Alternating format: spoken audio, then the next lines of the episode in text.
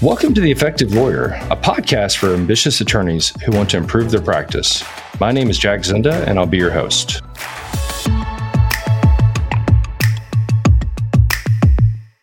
Hey, everybody. Today I'm going to talk about some core essentials to handling wrongful death cases.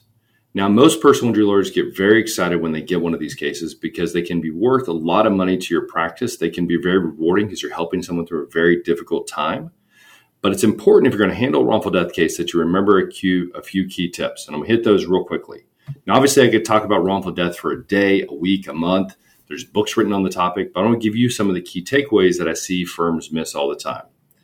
First thing you want to do is identify who can actually bring the claim.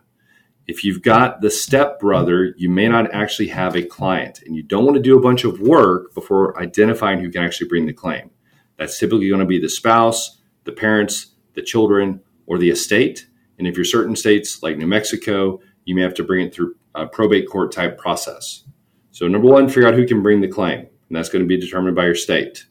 Number two, ensure that you are not going to have a conflict. And in my book, there's two types of conflicts. There's what the bar says you can and cannot do. Those are ethical conflicts that you cannot get around for the most part. Um, then there are common sense ethical issues, okay? Conflicts.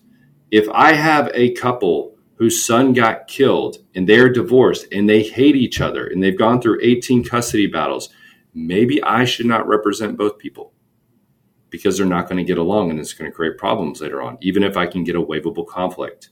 So you need to use common sense and not get greedy and work with clients that you can't work with. If you do have a conflict, but you think that they're actually aligned on what the outcome is going to be, try to get them to another lawyer that understands how these cases work that you know you can work well with. But you cannot take a referral interest or a JV because you actually have a conflict there. Okay? That's important. You don't want to get a bar complaint and lose your law license because you got greedy and took two clients that you couldn't take the case.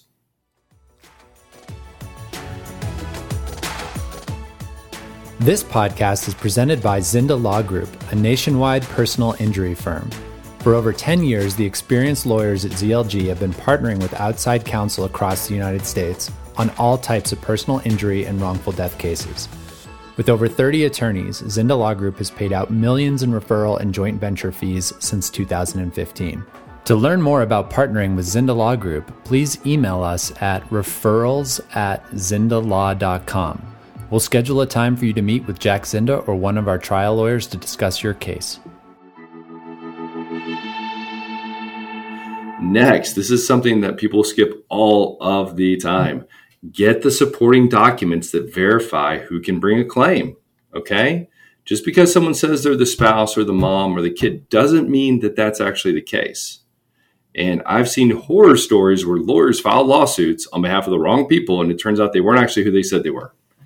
That is embarrassing. You want to get the birth certificate of everybody involved. So the kids, the parents, the spouse, the deceased, the death certificate. Even if it's a parent and they passed away, get the death certificate to verify they're no longer around because you have to prove it to the insurance company or the defense. Marital certificates, divorce decrees if they're divorced, custody agreements, because if you're representing a child, who has the legal right to bring the claim? And then there's a document that's used in some states called an affidavit of heirship that verifies who is what. Next important piece get to know your client's story. You need to know who they were and how they impacted the people that you're representing. That takes a lot of time. See what they said at the funeral. Get copies of the funeral presentation if they had them. That's a great starting point. Go to their house, look through their photo albums, talk to their neighbors, talk to their kids, talk to their parents. But you got to get out of your office and you got to get to know your client's story. These cases are not usually about economic damages, they're about the loss of someone. And if they had a bad relationship with the person who you're representing, you want to figure out, well, how do I tell that story and that there was a chance that the relationship could be redeemed? So you got to know the client to be able to do that. Next, really important tip identify the source of recovery.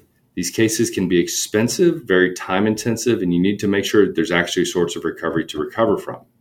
But you see cases all the time where it's a wrongful death case. There's only a $30,000 policy, or there's no insurance at all. And you don't want to do a bunch of work if there is no source of recovery because you're not helping the client in that instance.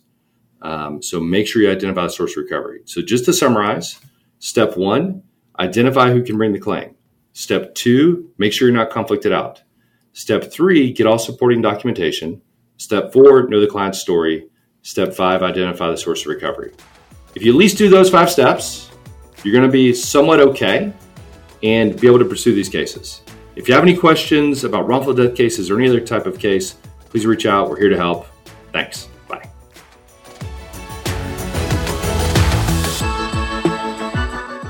Thanks for listening to today's episode of The Effective Lawyer. You can learn more about our team and find other episodes of our podcast at zindalaw.com. As always, we'd appreciate that you subscribe, rate, and review the pod. Thanks.